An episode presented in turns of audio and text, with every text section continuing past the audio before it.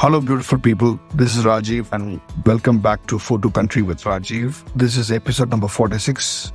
Uh, for this episode, I interviewed Sasikanth Somu.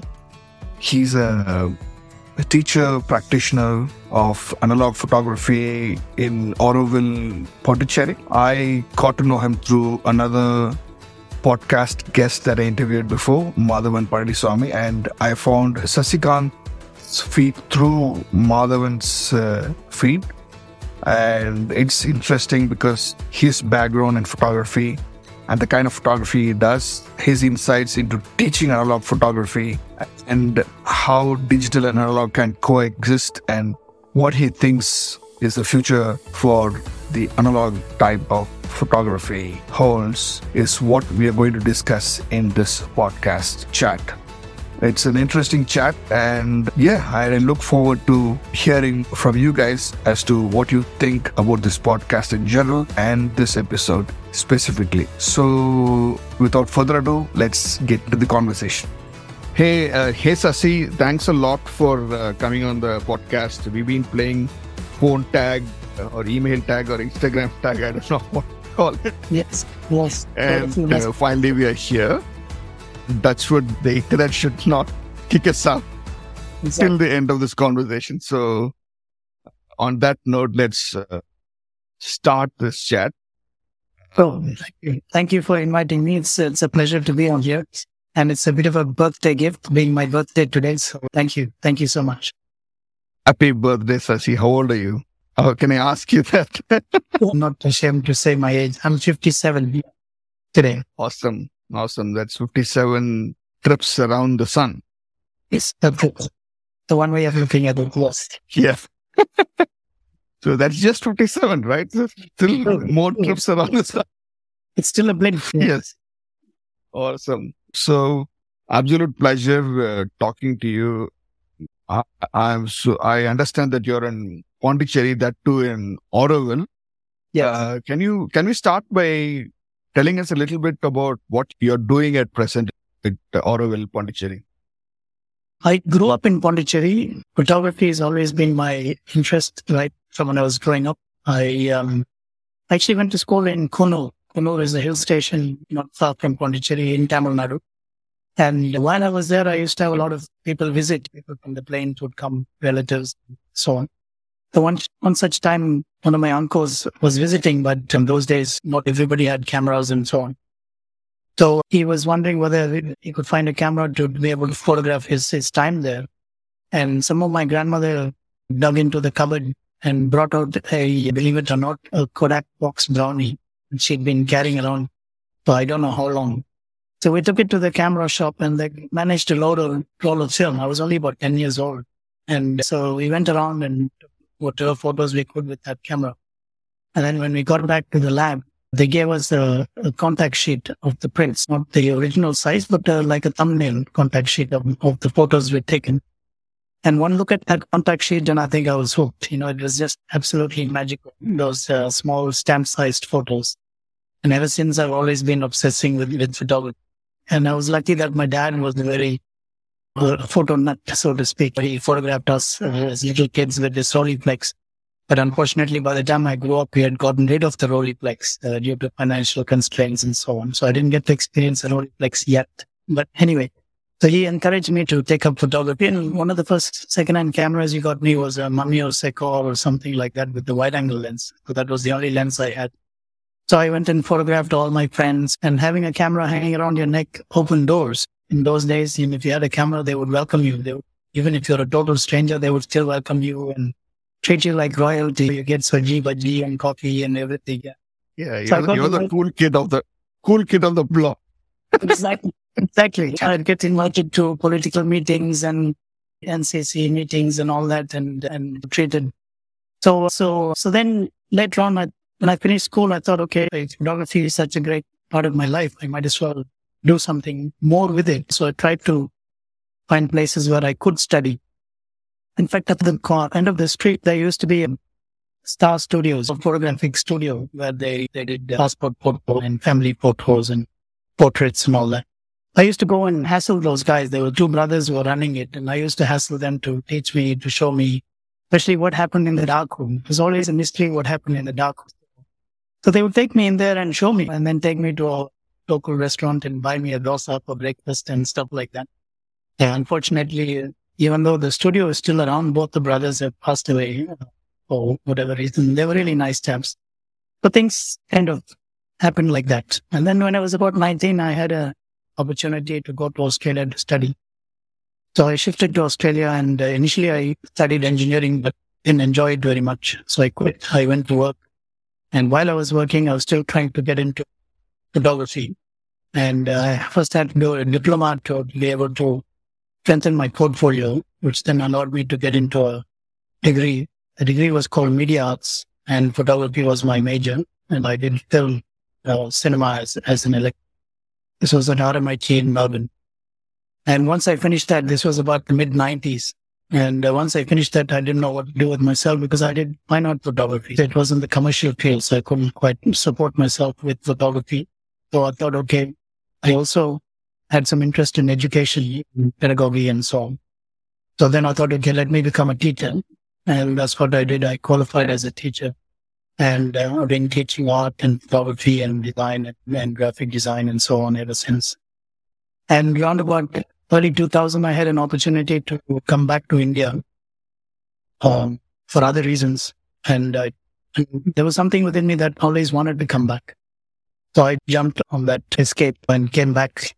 And when I came back here, I had some time, came to do some projects in Auroville, which is an international community just close to Pondicherry.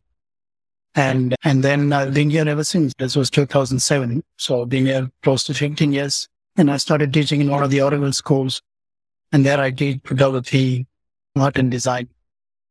And my main interest has been analog photography. So I always stuck to doing that. I mean, I do digital also. Not that I have anything against it. I really enjoy the convenience of it. In a lot of areas, I think the digital is far more convenient. But uh, I, I mainly teach analog also. I do also do uh, workshops for adults.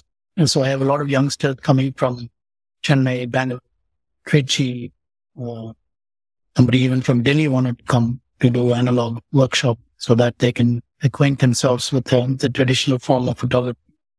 So that's basically uh, my life in a nutshell from about 1980s uh, to, to now.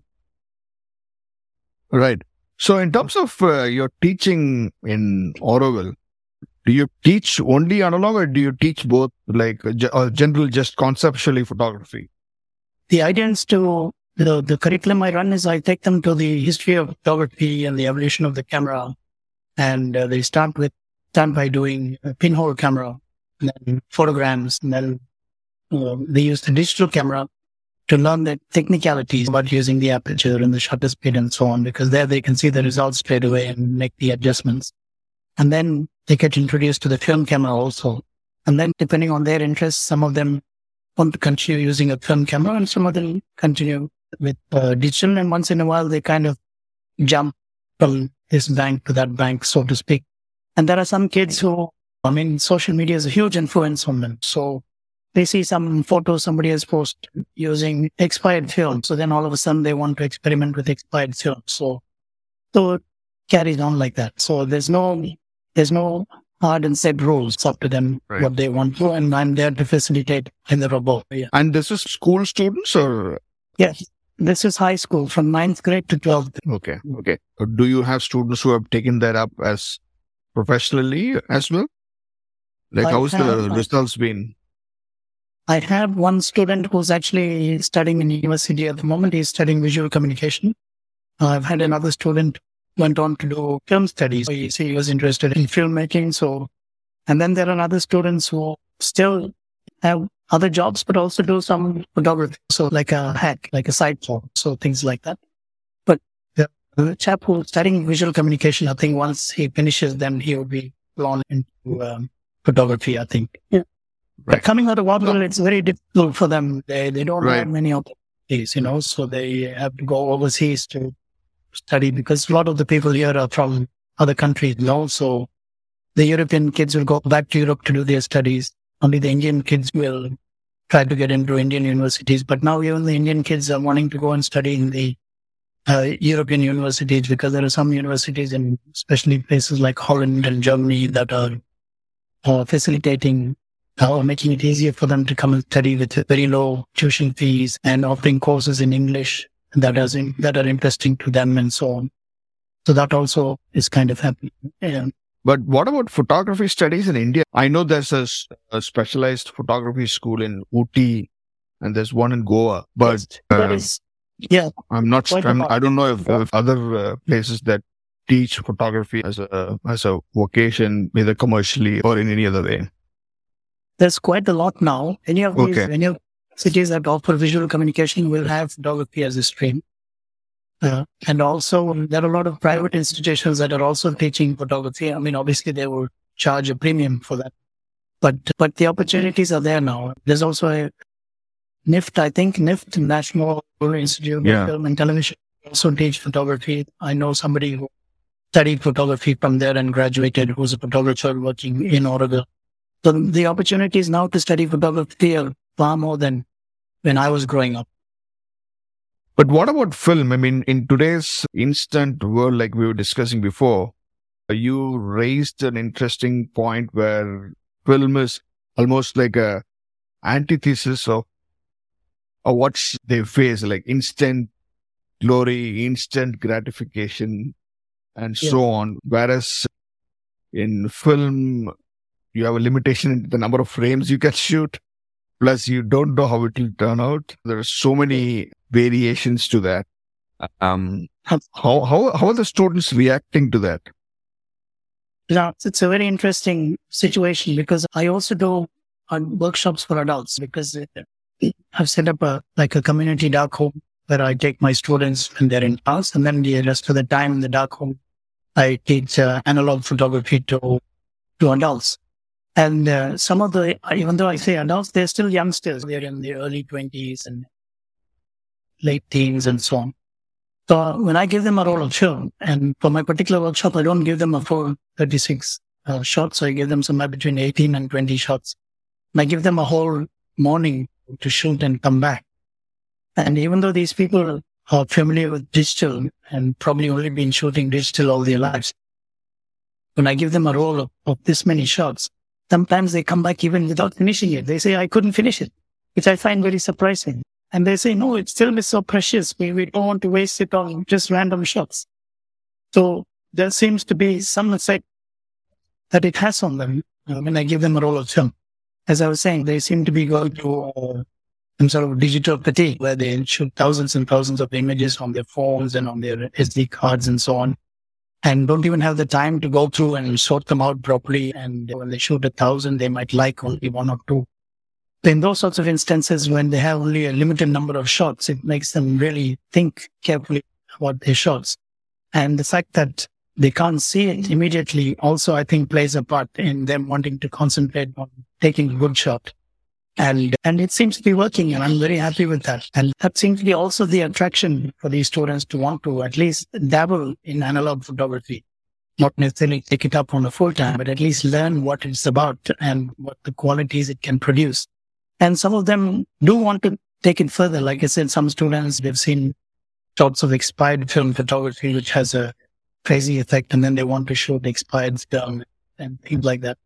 I had a few years ago, I had two students who finished their whole uh, exam in analog, in black and white photography. They did the O level and their A level in using film. So, and those students still dabble in film. They, I mean, they have their mobile phones, of course, which, which is dominant, I should say, in, in all the photos that they take. But, but they also have analog cameras and special projects they do using their analog, analog cameras. So so it's a, there's space for both worlds, I think.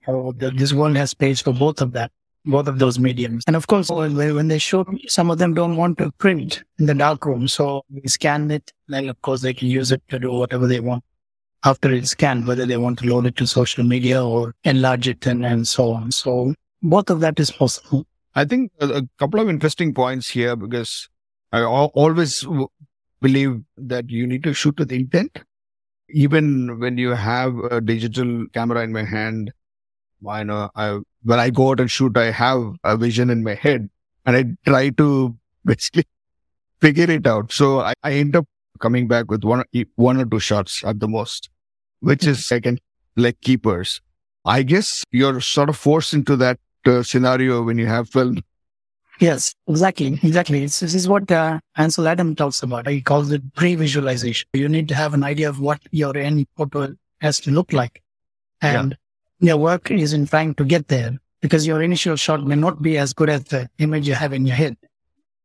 So, and you can do the same with the digital also, except you would probably yeah. be using Photoshop while we'll be in the dark room with the enlargers and dodging and burning and all this sort of stuff. So, so the work is the same. It's the end result yes, that. Absolutely. In fact, there's one photographer called Tor Eigeland. He's yeah. a Norwegian photographer.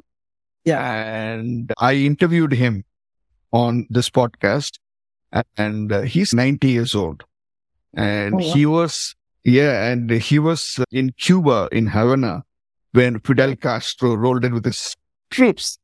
Okay. okay. And he shot his first speech. Can you imagine? My God.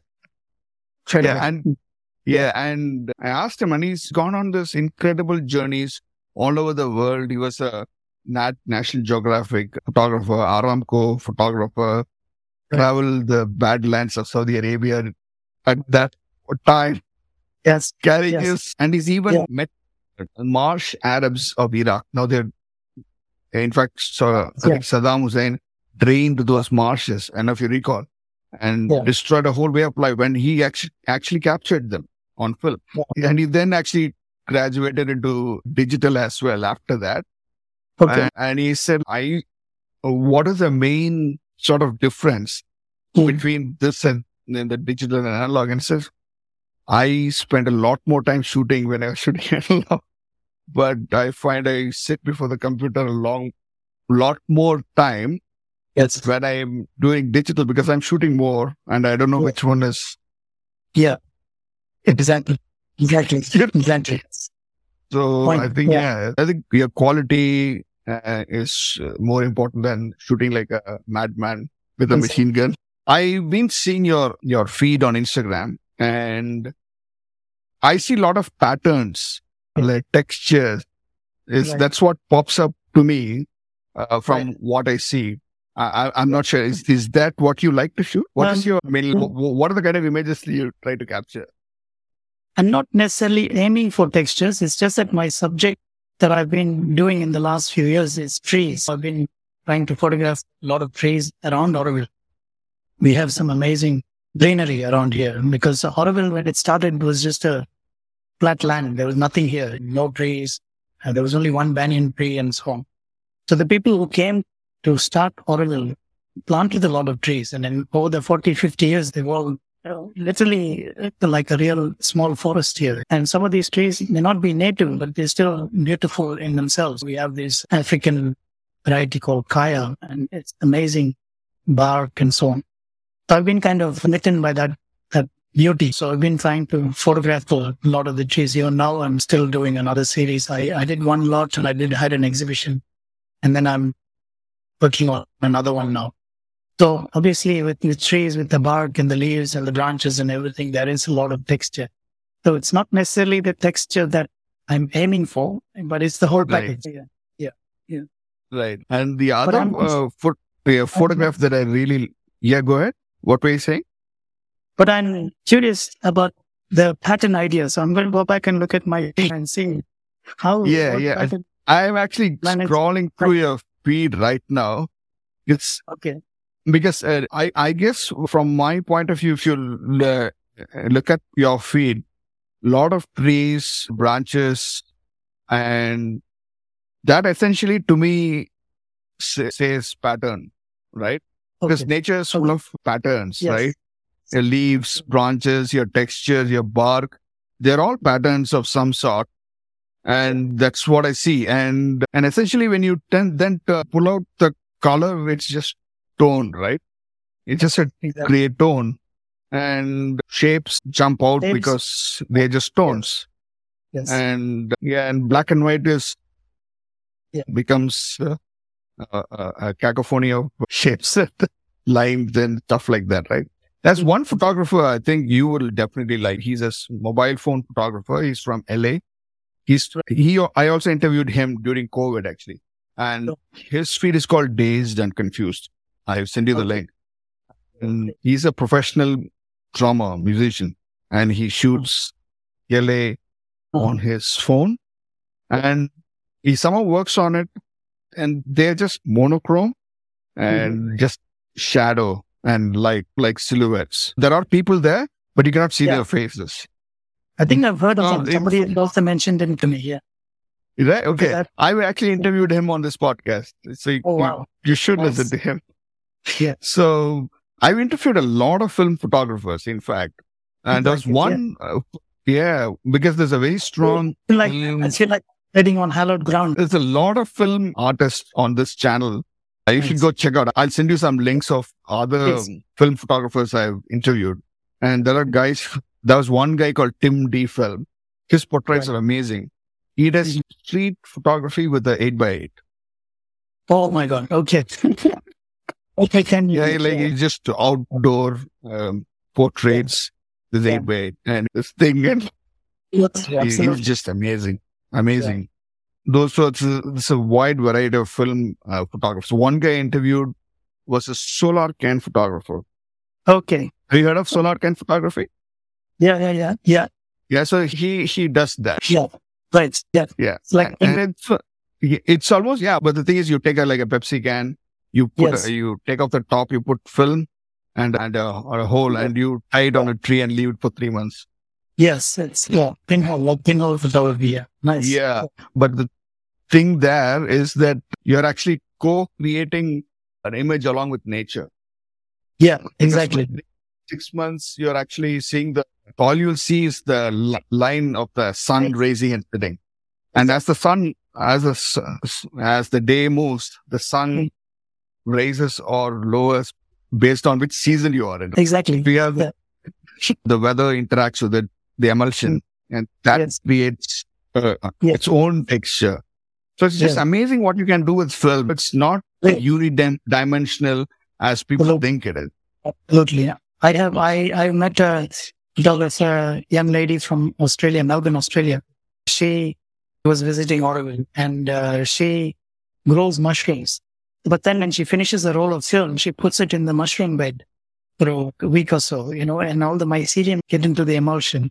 And then when she processes it, you know, the effects is just incredible. I'll send you a link also for you to have a look at. So experiments like that is, is endless. You know, there's other people who do, I think they call it film soap or something like that, where they put the whole roll of film into some liquid and then take it out and then process it. So yeah, yeah even in, even when, even when I was in university, I remember we used to do all sorts of stuff, scratch the negative and put acid on it. And but it's just, yeah, endless. Yeah. Awesome. And yeah, so what were your inspirations growing up? Where did you have like your heroes, like looking up like Ansel Adams, the, as you talked about? Did you have uh, who are your favorites? Well, the, the, first hero of photography wise is probably my dad. Like I said, he, he had a Rolleiflex and he used to shoot all of us as kids. All of uh, childhood photos are all shot on Rolleiflex. I mean, in those days, there was only black and white and some color also, but they're all square, six by six Rolleiflex shots. And he basically introduced me to, to photography and, and the technicalities of using the shutter speed and the aperture and so on. And more importantly, was very encouraging. I would shoot roll after roll and he would send it off to the lab and pay for it and get the photos back and so on. And would be just as enthusiastic in looking at them because he was always curious to see what I was doing. So he probably is my first inspiration.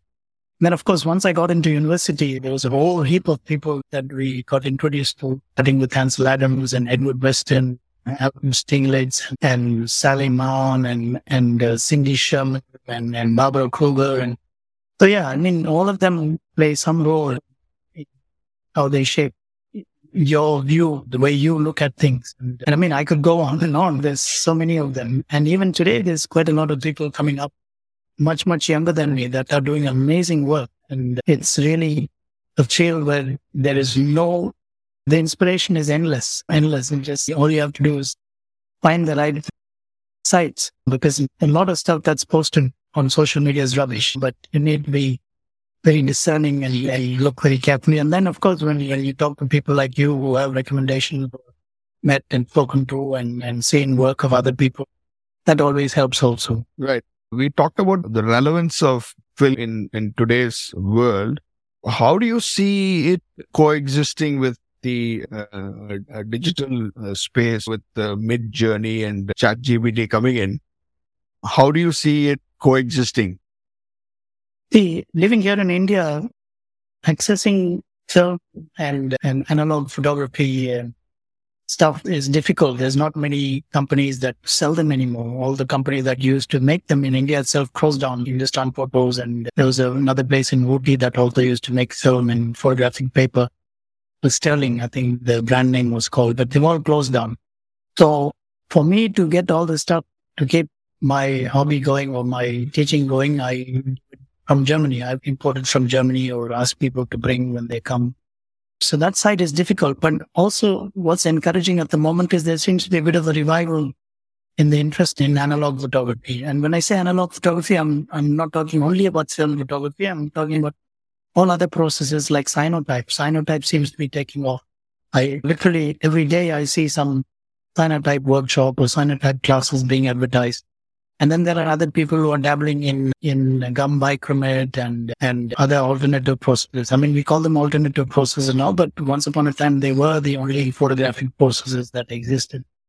So all that is going on side by side. And, and there are people closely want to deal only with that particular type, or there are people dabble in both and so on. Though there though I feel encouraged by the revival, I somehow don't feel it's going to last forever. I think there will come a time when probably will completely disappear and digital will be the only process. But then even in digital, there are certain uh, things happening. For example, just yesterday or the day before, in one of the WhatsApp groups where we are all uh, analog photographers, somebody had posted a news item where uh, they are creating a like a film roll but from the film mm-hmm. roll, when you pull it out, it's like a digital sensor. So you can put the film roll in your analog camera, pull it across and close the camera and you just, you know, inserted a digital sensor into your analog camera and that records. So, so this is a bit of a hybridization or something like a hybridization. So that also is happening. So you can use your old film camera to shoot film or stick a digital sensor in there and have digital photo. So so it's difficult to predict how and where it will go.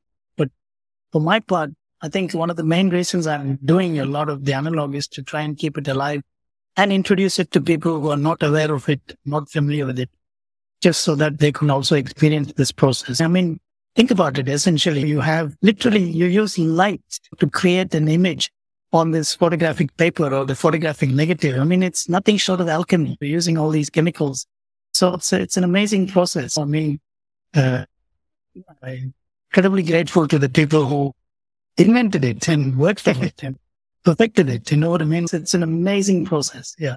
And for, without there is no photography. I mean, we need to acknowledge that. And uh, so the use of these processes allows that. I think that's one of the points I forgot to mention. When they um, take a film camera, they really look at the light because it is the light that's going to convert into an image in their photo, you know, because it's reflecting off all these objects. So between shooting madly with the mobile phone and shooting with an analog camera, then they get to see what kind of light exists in that frame before they take the shot. So, um, so yeah, so all that it's difficult to predict where it's going to go, but so far I'm enjoying what I'm doing. I love the process. It's more the process than the end result. And I will keep going as long as I can, I guess. Yeah. I, I think you raised a very interesting point um, where it's it's not the camera but the light.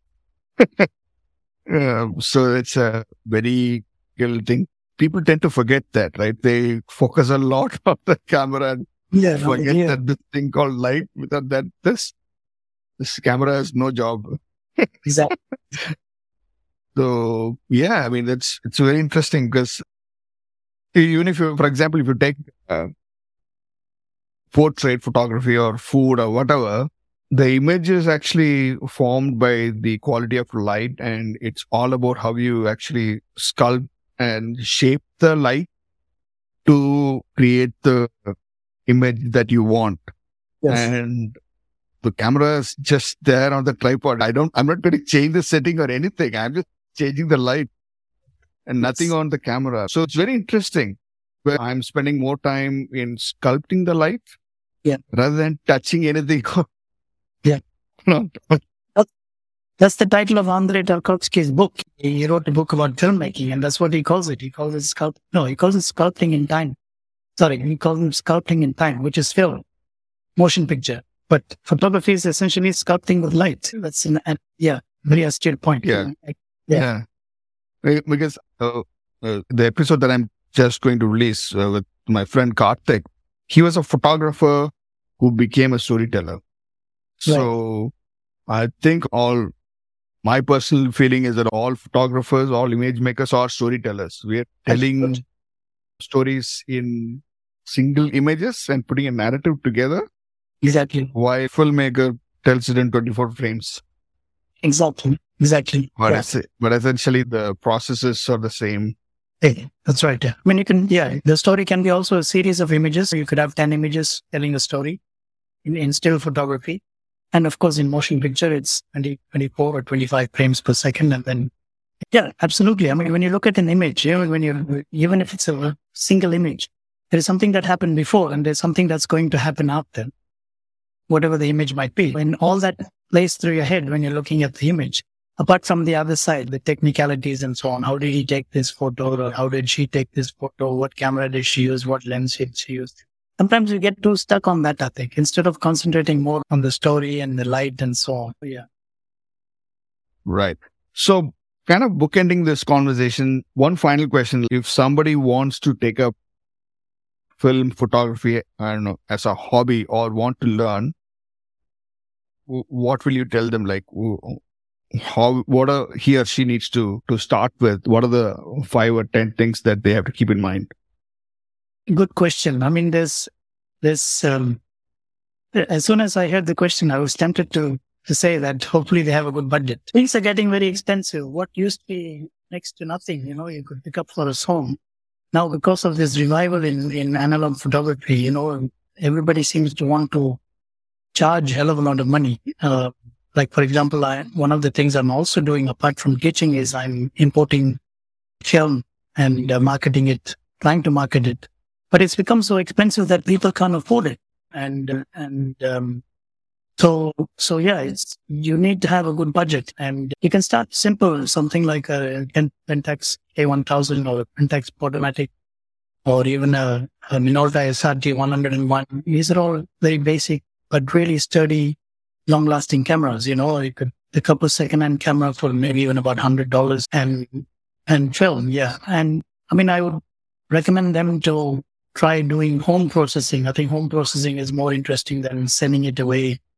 Um, because uh, I mean, if you're going to do it, you might as well do the whole package, I feel, you know, rather than do just one bit and outsource the other bit to somebody else. Um, and you're lucky if you're able to find the things. But then in today's world, there's all these other chemicals like caffeinol. I don't know if you've heard of caffeinol, where they use coffee to develop their film. It's Oh, a okay. common- Interesting. It's a combination of, of instant coffee. It has to be instant coffee. It can't be ground beans. So it's instant coffee, vitamin C and baking soda.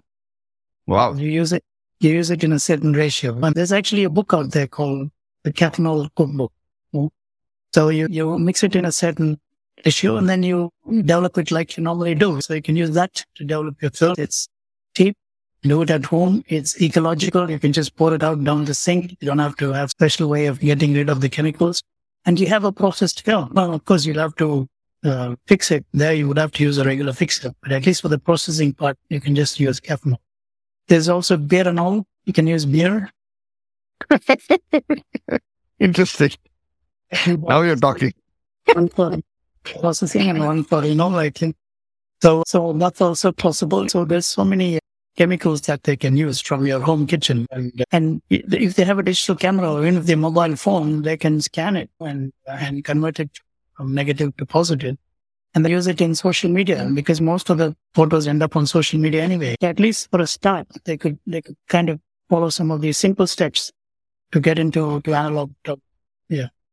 And there's endless amount of material online. Endless. There's so many people who have YouTube channels show how to process, how to scan, how to preserve your negatives and things like that. So uh, it's very easy to do, very easy to.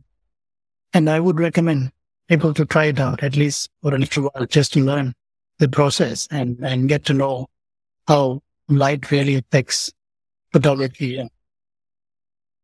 And do you teach the, these processes online or is it only in person?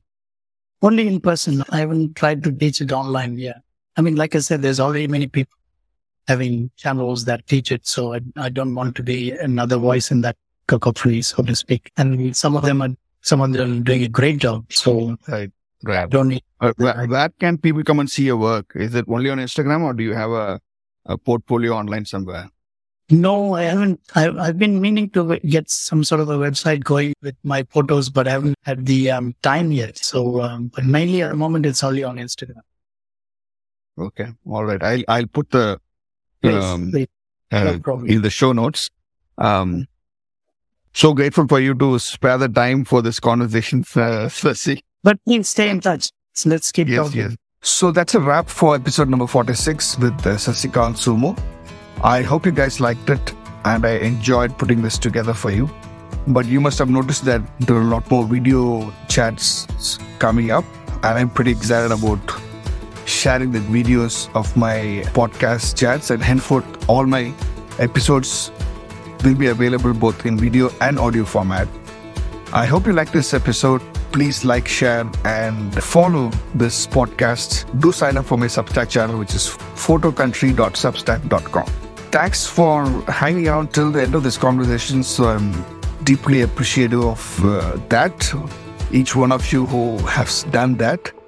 Hope you can stick around for the next episode, which will, you know, I'll drop it in a week. So catch you there. Bye bye.